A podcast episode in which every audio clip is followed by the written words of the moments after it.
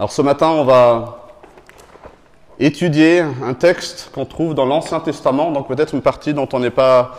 Il y en a encore une, hein, s'il y a besoin. On est peut-être moins familier. Et dans l'Ancien Testament, donc euh, tous ces écrits que Dieu a donnés au peuple d'Israël avant la venue de Christ, nous allons lire un texte qui est dans un style, un genre littéraire dont on est peut-être encore moins familier, euh, un livre de sagesse, comme on dit. Donc euh, je vous invite à, ouvrir vos Bibles dans le livre des Proverbes. Proverbes, alors là c'est le premier qui trouve dans ces Bibles blanches qui crie 417, voilà, le numéro gagnant. Mais bon, ça ne s'arrête pas là, il faut aller jusqu'en Proverbe chapitre 8. Proverbe chapitre 8. Écoutons ensemble la parole de Dieu. À partir du verset 10, ensuite on reprendra au verset 22 comme ce sera affiché à l'écran. Donc Proverbe 8, chapitre 10, enfin chapitre 8, pardon, verset 10 à 17. Et ensuite on prendra de 22 jusqu'à la fin du chapitre 8. Écoutons la parole de Dieu. Préférez mes instructions à l'argent et la connaissance à l'or le plus précieux. En effet, la sagesse vaut mieux que les perles. Elle a plus de valeur que tout ce qu'on pourrait désirer. Moi, la sagesse, j'habite le discernement et je possède l'art de la réflexion. Craindre l'éternel, c'est détester le mal. L'arrogance, l'orgueil, la voix du mal et la bouche perverse, voilà ce que je déteste. C'est à moi qu'appartiennent le conseil et le succès. Je suis l'intelligence, la puissance m'appartient. Par moi, les rois règnent et les dirigeants ordonnent ce qui est juste. Par moi, les chefs, les grands, tous les juges de la terre. J'aime ceux qui m'aiment et ceux qui me cherchent me trouvent. Verset 22. L'Éternel me possédait au commencement de son activité, avant ses œuvres les plus anciennes.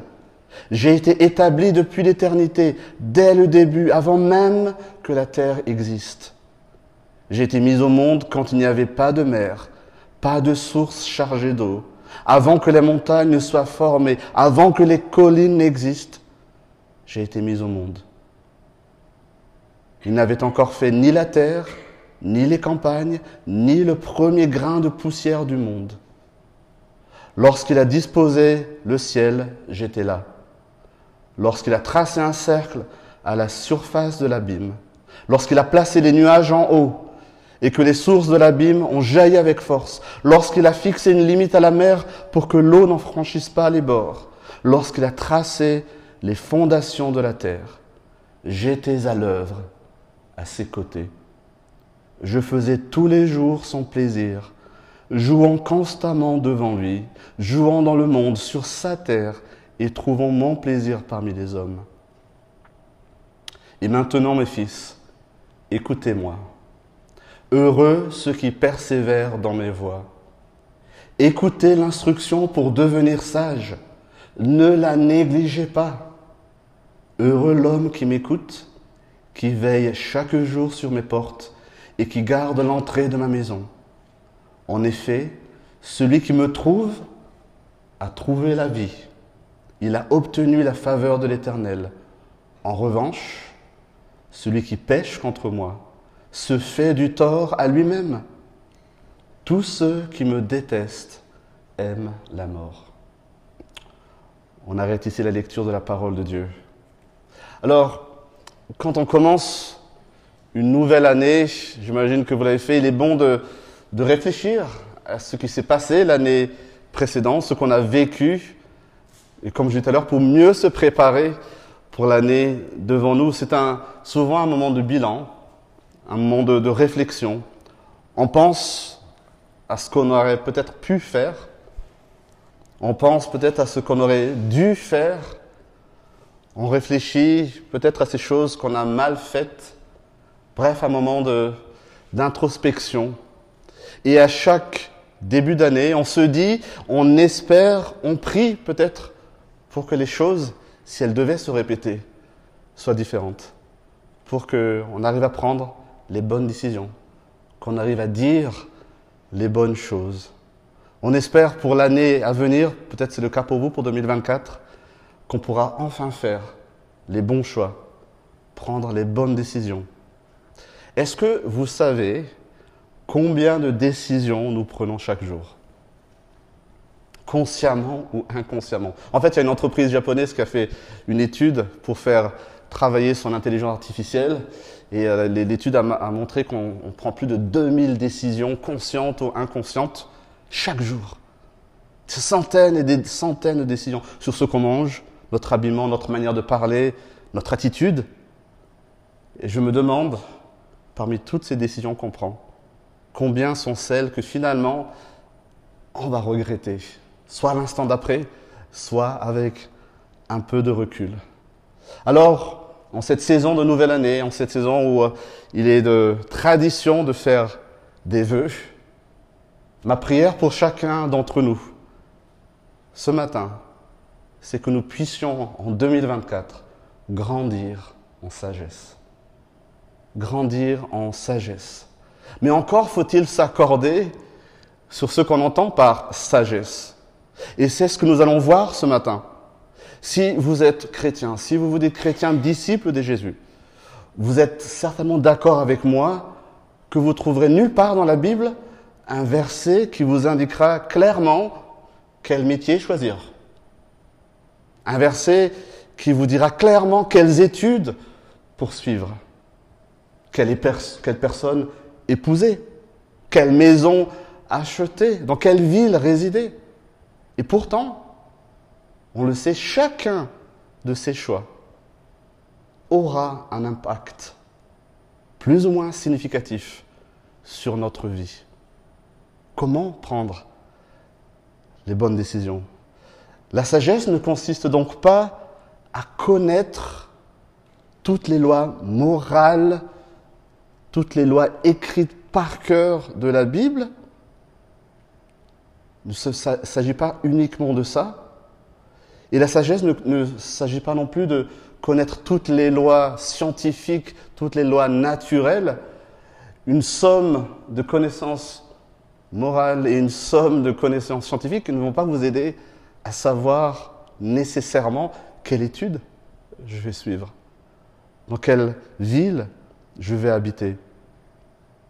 Toute la somme de connaissances qu'on peut accumuler par nous-mêmes ne nous rend pas plus sereins dans certaines des décisions de nos vies, n'est-ce pas?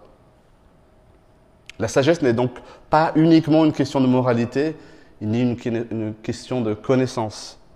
On peut être la personne la plus éthique et la plus cultivée qui soit et se planter complètement lorsqu'il s'agit de prendre des décisions.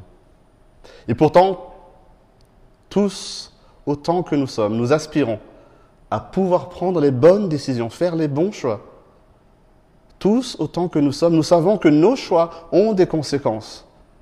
Et nous voulons, autant que faire se peut, éviter de faire les mauvais choix et vivre les conséquences de ces mauvais choix.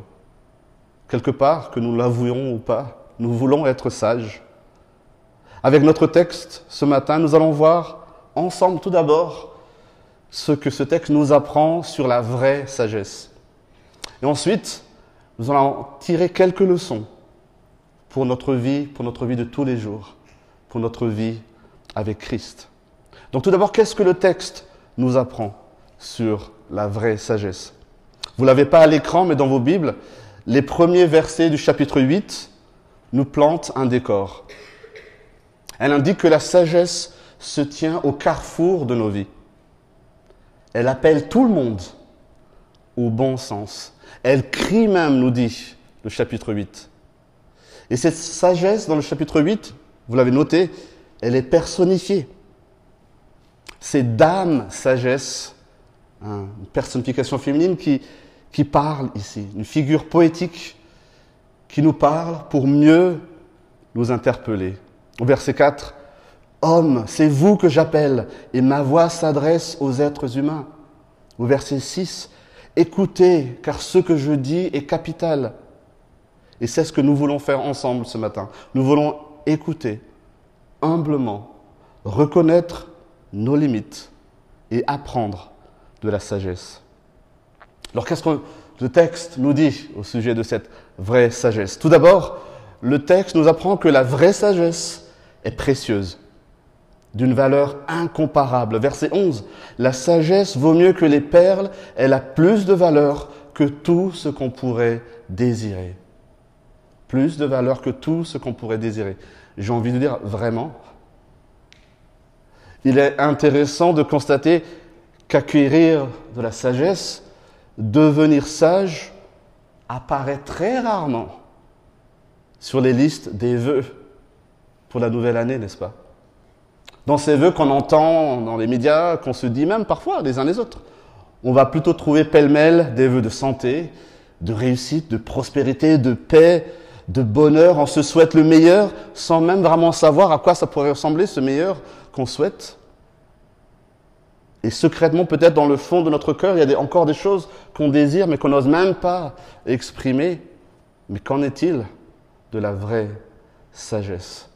Est-ce que l'on la désire réellement? Est-ce qu'on croit qu'elle est plus précieuse, que les perles, que l'or? Est-ce qu'elle a plus de valeur à nos yeux que tout ce qu'on pourrait désirer? Si vous connaissez les textes de l'Ancien Testament, vous savez qu'un roi d'Israël avait saisi cela. Salomon, quand Dieu lui demande ce qu'il désire, comme un sacré privilège, n'est-ce pas? Qu'est-ce qu'il lui demande? Que Dieu lui accorde premièrement la sagesse. Je, je pense qu'en observant le monde autour de nous, nous pouvons comprendre que la sagesse n'est pas uniquement une question d'éducation, une question de culture, le fait d'être riche ou pauvres, nous avons tous en nous un sens profond qui nous dit que la vraie sagesse dépasse tout cela. La vraie sagesse n'est pas une question d'époque. Nous avons cette notion que connaître la vraie sagesse, c'est précieux, c'est utile, c'est bénéfique, et c'est une question parfois de vie ou de mort. Mais de quelle sagesse parle-t-on? D'une sagesse acquise par l'expérience et la philosophie des hommes?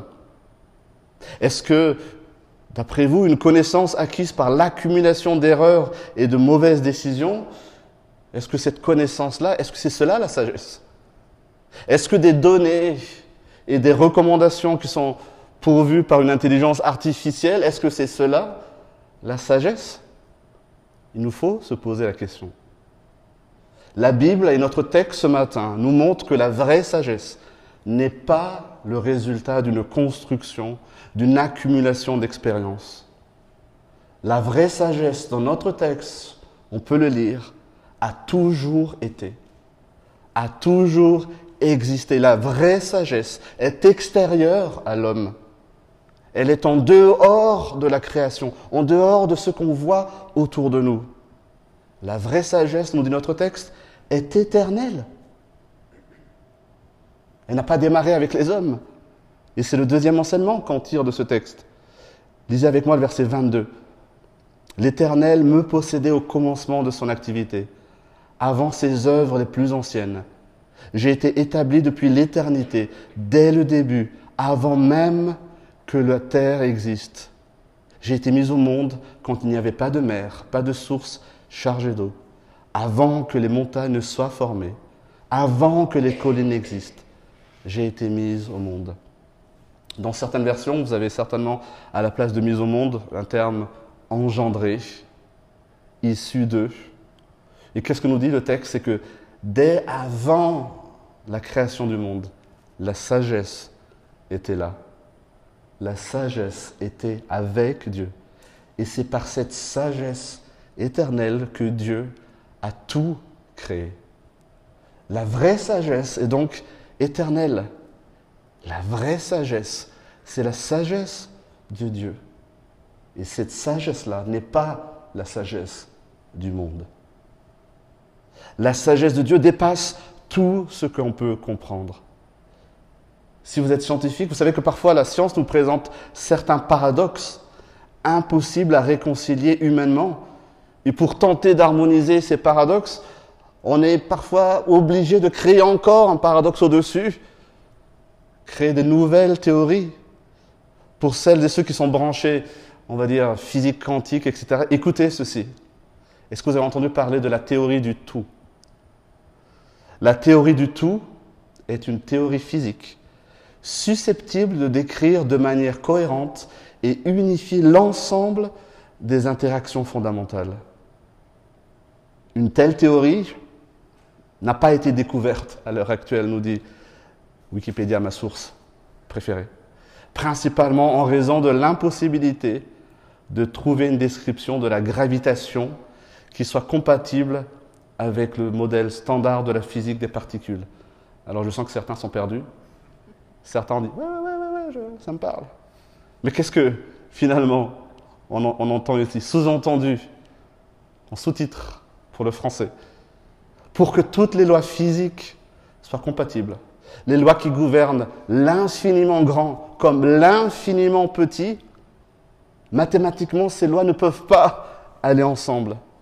Alors on est obligé d'admettre, de théoriser l'existence d'une loi au-dessus de celle-ci, la loi du tout, la théorie du tout qui unifierait toutes ces lois de physique et de physique quantique. L'homme cherche, l'homme veut comprendre.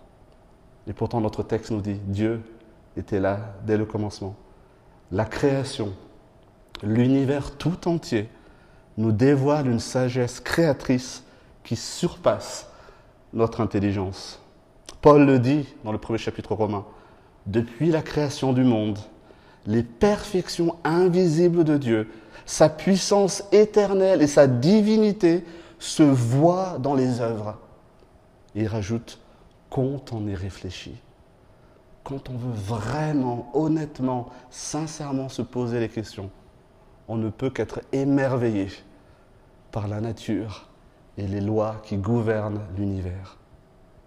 Relisons encore notre texte ce matin, verset 27. Cette sagesse éternelle. Lorsqu'il a disposé le ciel, j'étais là. Lorsqu'il a tracé un cercle à la surface de l'abîme, lorsqu'il a placé des nuages en haut et que les sources de l'abîme ont jailli avec force, lorsqu'il a, a fixé une limite à la mer pour que l'eau n'en franchisse pas les bords, lorsqu'il a tracé les fondations de la terre, la sagesse nous dit, j'étais à l'œuvre, à ses côtés. Tout a été créé par la sagesse de Dieu. Tout obéit aux règles que Dieu lui-même a fixées. L'univers tout entier. Tout obéit aux lois du Créateur, pas à nos propres lois, pas à nos propres règles.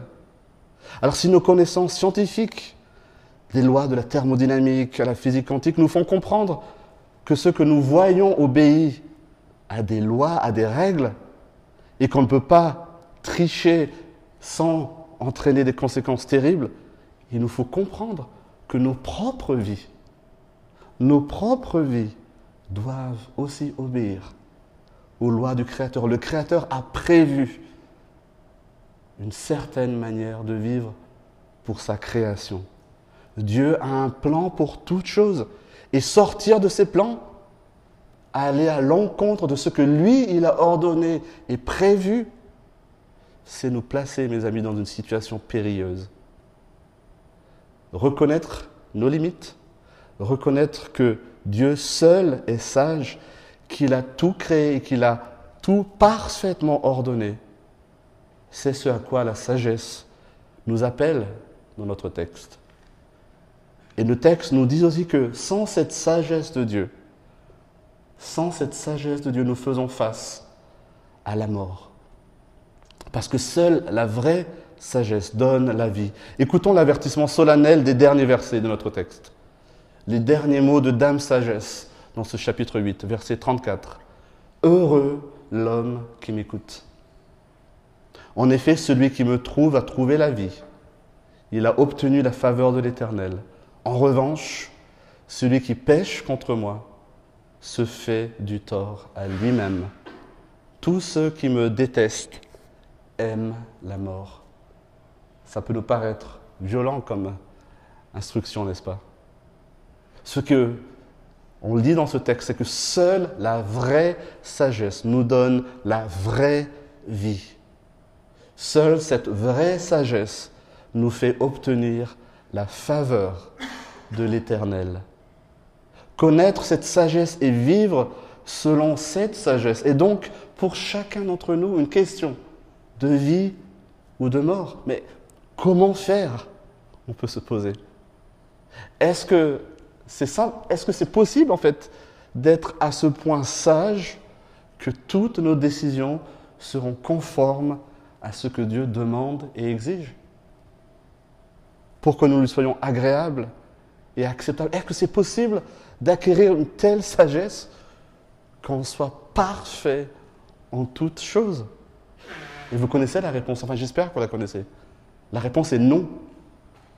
On ne peut pas être à ce point sage. Mais ce qui est impossible aux hommes, Jésus, la sagesse incarnée de Dieu, l'a accompli. Et mes amis, c'est la beauté du message de l'Évangile. Et c'est ce que nous devons retenir pour nos vies. Si ce texte poétique nous fait entendre la voix de Dame Sagesse, c'est pour mieux interpeller les auditeurs et les lecteurs du livre des Proverbes. La sagesse est personnifiée dans ce texte dans un but rhétorique, dans un but poétique. C'est ainsi que les premiers lecteurs comprenaient ce texte. Ils savaient très bien que le texte, ici, parlait de la sagesse de Dieu. Et pour nous qui sommes de ce côté de la croix, la Bible nous enseigne que Dieu a envoyé son Fils, Jésus, incarné, donné chair à cette sagesse éternelle. Lorsque nous lisons les versets qu'on vient de lire sur le fait que la sagesse était à côté de Dieu lorsqu'il a créé l'univers, qu'il a œuvré à ses côtés, n'est-il pas beau de voir comment cela résonne avec les premiers versets de l'évangile de Jean, qui nous dit, au commencement, la parole existait déjà. La parole était avec Dieu. Et la parole était Dieu. Elle était au commencement avec Dieu. Et Jean 1, verset 3 nous dit, Tout a été fait par elle. Et rien de ce qui a été fait n'a été fait sans elle. Quel écho dans la Bible, n'est-ce pas?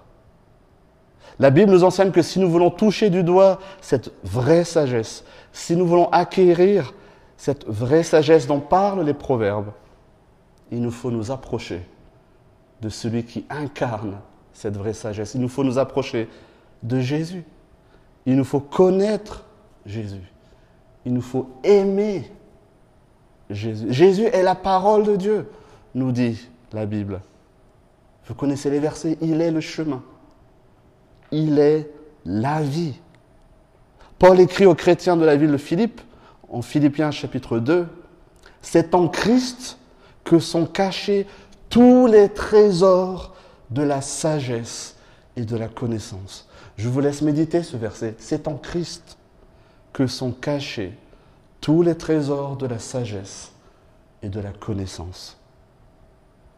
Et Jésus est celui qui, en incarnant parfaitement la sagesse de Dieu, a vécu cette vie parfaite que Dieu nous appelle à vivre. En observant la vie de Jésus dans les évangiles, un lecteur honnête et sincère ne pourra qu'être surpris par la manière dont il vit, ses choix, la manière dont il parle, comment il répond à ses détracteurs, sa compassion, son service. Jésus incarne cette sagesse de Dieu pour la vie de tous les jours aussi. Et ce qui est beau, ce qui est fort, j'ai envie de dire ce qui est incroyable, c'est que Jésus a vécu cette vie parfaite pour nous. Pour que nous n'ayons plus le poids, le fardeau de devoir vivre cette vie parfaite parce que cela, mes amis, nous est impossible. Jésus a réalisé les exigences de Dieu afin que les personnes qui placent leur foi en lui soient regardées à travers sa perfection et non pas la nôtre. sa justice, comme on l'a chanté, sa justice nous est imputée, nous est transférée quelque part. Si nous plaçons notre foi en Christ, nous n'avons plus à sentir la pression, le poids, la crainte de ne pas être aimé de Dieu à cause de certaines de nos mauvaises décisions. Parce que oui, en 2024, nous ferons encore des mauvaises, des mauvais choix. Nous ferons encore des erreurs en 2024. Nous ne serons jamais parfaits en sagesse. Mais cela, mes amis, ne nous condamne plus. Parce que Christ est celui qui a tout accompli parfaitement à notre place. Et lui a pris notre condamnation. Voilà le beau message de l'Évangile. Et si notre texte ce matin nous appelle à écouter la sagesse, Jésus nous appelle à écouter ses instructions, à l'imiter, à vivre comme lui. La fin de notre passage résonne encore dans l'appel de Christ à croire en lui et à le suivre. Écoutez le verset 34. Heureux l'homme qui m'écoute.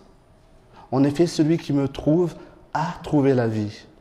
Il a obtenu la faveur de l'Éternel. En revanche, celui qui pêche contre moi se fait du tort à lui-même, et tous ceux qui me détestent aiment la mort. Croire ou non en Jésus et en ce qu'il a accompli en son œuvre est une question vitale. C'est soit se placer sagement dans les plans de Dieu pour nous, sa création, ou c'est vouloir vivre en dehors des règles que Dieu lui-même a mis en place, en dehors des voies que Dieu a tracées pour nous. Et alors, accepter de faire face aux conséquences de ce choix. Les proverbes, les livres de sagesse décrivent toujours un choix entre la vie bonne que Dieu a prévue et celle que le cœur rebelle et désobéissance choisie. Mais le choix, les amis, il est là. Il n'y en a pas d'autre. Il n'y a pas un troisième chemin au milieu.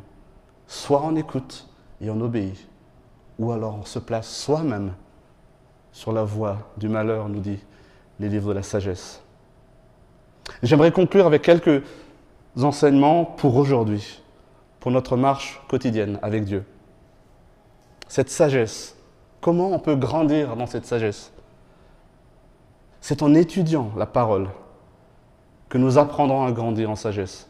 Le livre de Proverbes lui-même nous dit dans le premier chapitre, pardon, dans le chapitre 2, je vais lire Proverbes chapitre 2, verset 1, Mon fils, si tu acceptes mes paroles, si tu conserves mes préceptes au fond de toi-même, si tu prêtes une oreille attentive à la sagesse, en inclinant ton cœur vers l'intelligence, oui, si tu fais appel au discernement, si tu recherches l'intelligence, si tu la recherches comme de l'argent, si tu creuses pour la trouver comme pour découvrir des trésors.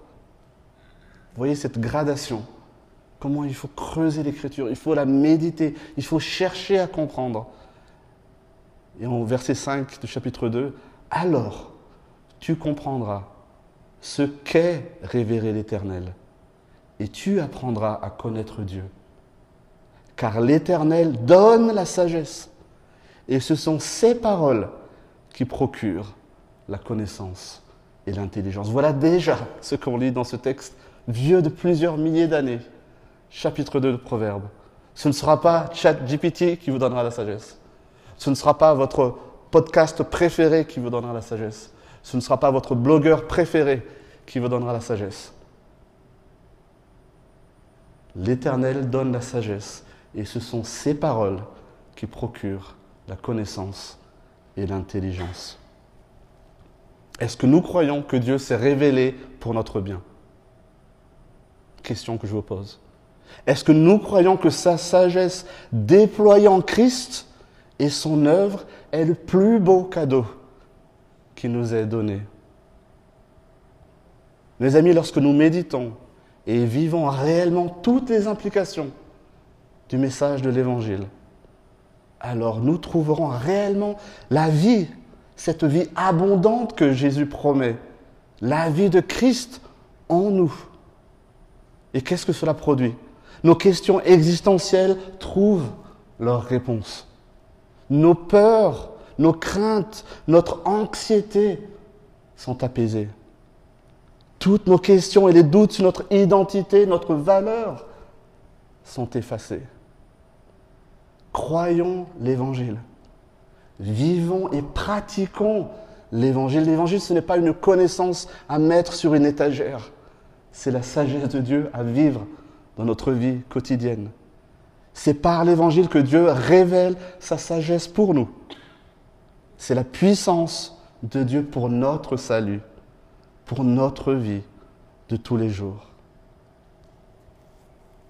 Jacques, dans son épître, écrit au verset 25 du chapitre 1, Un homme qui scrute la loi parfaite qui donne la liberté. Il lui demeure fidèlement attaché, et au lieu de l'oublier après l'avoir entendu, il y conforme ses actes. Vous comprenez ce que Jacques dit Le but, ce n'est pas simplement d'écouter et d'étudier. Le but, c'est d'y conformer nos actes. Le but, c'est de vivre en accordance avec ce que la parole enseigne. Et Jacques, verset 25, chapitre 1, cet homme sera heureux dans tout ce qu'il fait. Une belle promesse qui reprend les livres de la sagesse. La vie que Dieu promet, cette vie bonne, consiste à vivre selon ce que lui enseigne. Mes amis, aimons l'évangile, aimons la parole, méditons-la, elle est la puissance de salut de tout homme qui croit, nous dit la Bible. Et je disais tout à l'heure aussi, nous ne pourrons jamais comprendre parfaitement ce que Dieu est en train d'accomplir dans nos vies. La sagesse consiste à admettre qu'elle est limitée pour nous. Dans sa sagesse, Dieu agit selon ses plans et pas selon nos désirs. La mort de Jésus à la croix, pour les disciples, a certainement été un choc, un découragement. Mais qu'est-ce que tu es en train de faire là, Dieu? Ça fait trois ans qu'on suit ce Jésus qui nous promet le royaume et là, il meurt sous nos yeux. Mais la mort à la croix a laissé place à la résurrection de Jésus. Dieu est toujours à l'œuvre, même quand nous ne le comprenons pas. Dieu est toujours à l'œuvre, même quand nous ne comprenons pas. Et dans nos prises de décision de tous les jours, quand il n'est pas question vraiment de bon ou de mauvais choix, quand il n'est pas question de, morale, comment faire Comment être sage dans ces situations-là? Mes amis, nous pouvons simplement prier.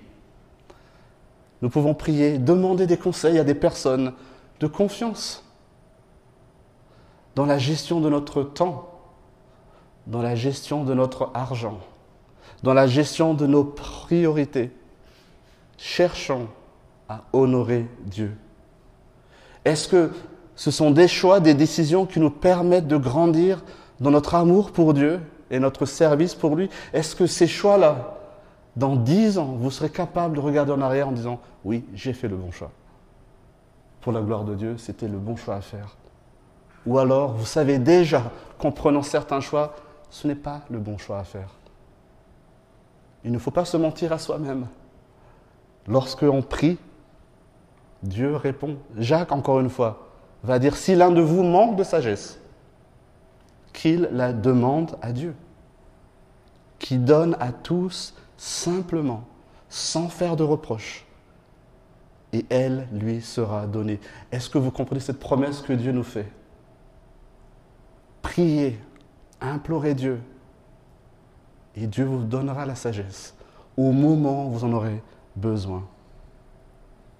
Mes amis, sachant qu'on ne peut pas à la fois vivre selon la sagesse humaine, la sagesse du monde et la sagesse de Dieu. Ce n'est pas compatible. Ce n'est pas possible. Apprenons à voir dans les différents domaines de nos vies, là où nous nous appuyons davantage sur cette sagesse de l'homme, cette sagesse du monde, sur les domaines où nous refusons de nous soumettre à la sagesse, aux instructions que Dieu dévoile pour notre bien dans la Bible. Et lorsque nous faisons confiance à Dieu, à sa sagesse, nous ne sommes plus accablés par les incertitudes de la vie.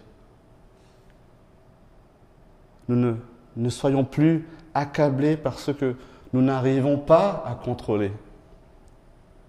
Nous croyons que Dieu est souverain, qu'il agit pour notre bien. Quelle liberté cela devrait nous donner, mes amis, de savoir que le Créateur de l'univers, celui qui a, avec sagesse, créé tout ce qu'on voit, il te dit, il nous dit, je suis là. J'ai tout sous contrôle. Tu n'as pas à chercher, à vouloir tout contrôler. Quel repos, quel soulagement cela devrait nous donner. Nous pouvons nous reposer pleinement en Dieu, nous pouvons reposer pleinement en ce que Jésus a déjà accompli pour nous. Dieu, dans sa grâce, nous garde. Il nous fait grandir à la ressemblance de Jésus par l'œuvre de son esprit en nous, comme on l'a chanté. Et nous devons, mes amis, nous devons lâcher prise. Nous devons faire confiance à ce Dieu souverain qui agit, à sa sagesse en action dans nos vies. Et peut-être que ce matin, vous avez ce fardeau devant 2024. Peut-être que vous avez des décisions à prendre. Peut-être que vous dites, mais comment je vais m'en sortir? Venez à Jésus. Reposez-vous en lui. Je termine par cette invitation que Jésus lance en Matthieu 11, verset 28. Venez à moi, vous tous qui êtes fatigués et chargés, et je vous donnerai du repos.